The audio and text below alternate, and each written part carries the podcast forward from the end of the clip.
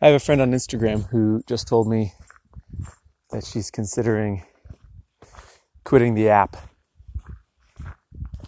because it's just not worth some of the negative comments she's been getting.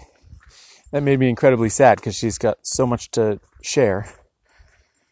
And I think uh, my understanding of the negative comments is that it's people looking at her relatively small number of people following her and saying, Who are you to be talking this way? And so I wanted to address that here, where there are a relatively small number of people listening.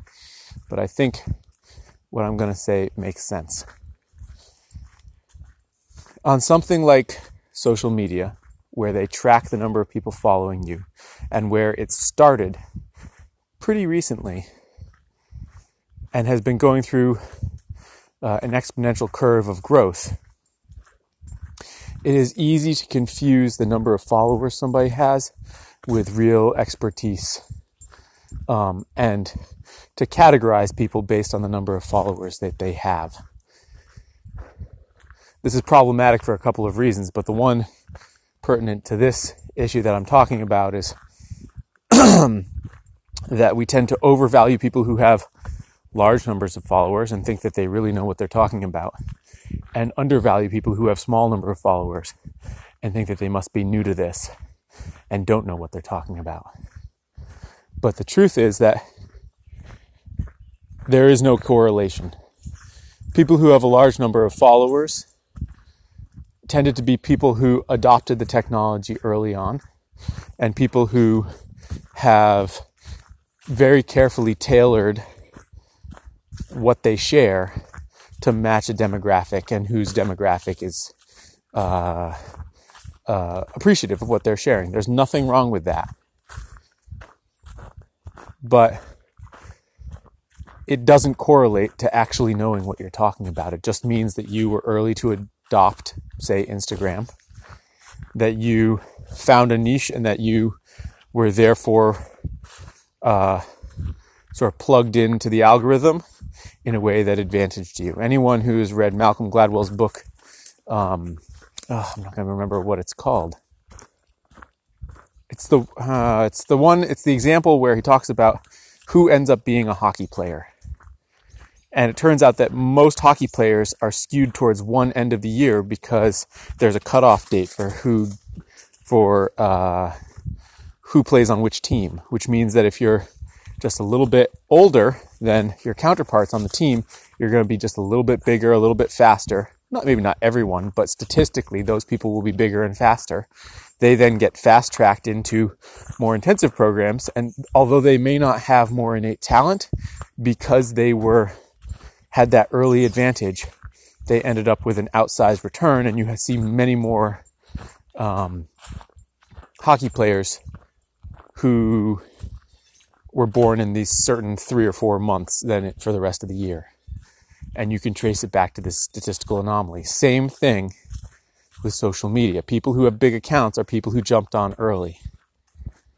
To a lesser extent, people who have big accounts are people who uh, are at the head of their fields or people who um,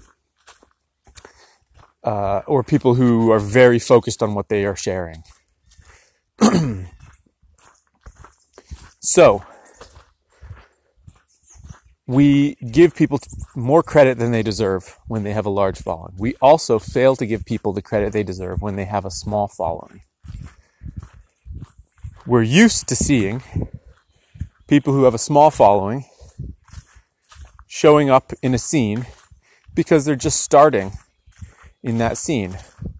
Or showing up in a scene and not really feeling like they have much to say, even though I have something to say about that. I think everybody has something to say.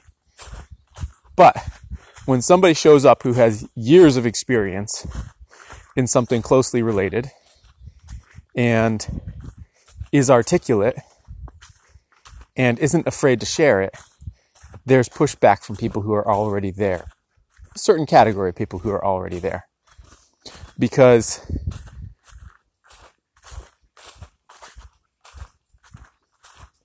there's this sense of, well, where did you come from? Who are you to have an opinion. I heard it phrased once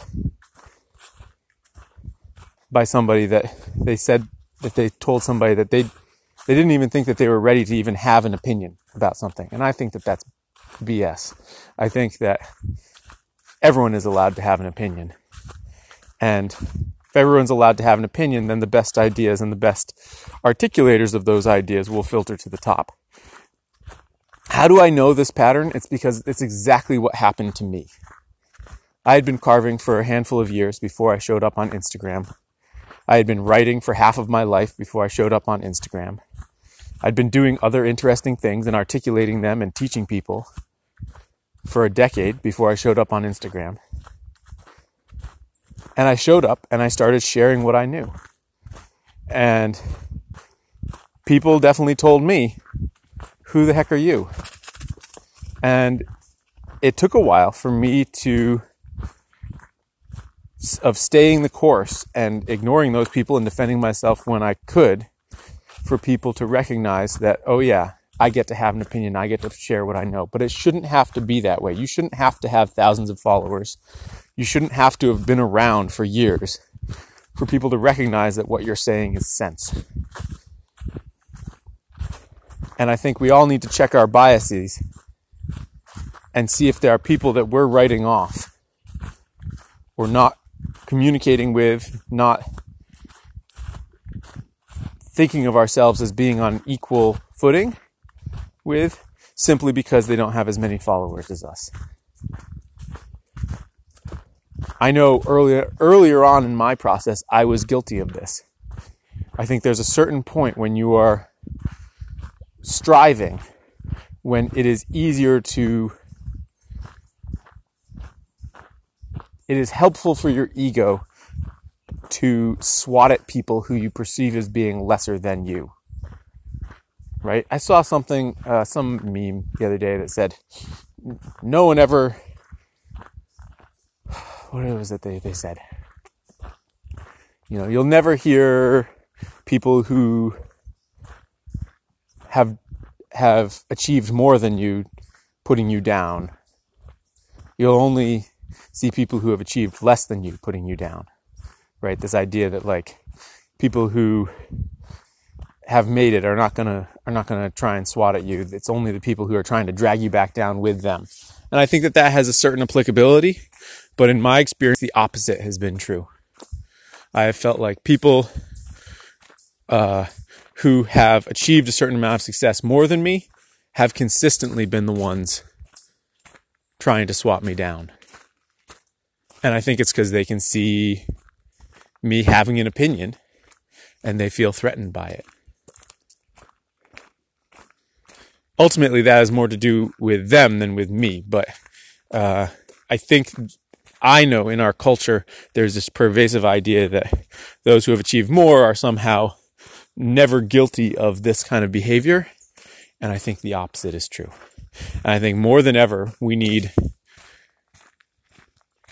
uh, I kind of hate to say this word, but we need leadership from those who do have the privilege of having lots of ears, of talking about inclusiveness and equality among all of us,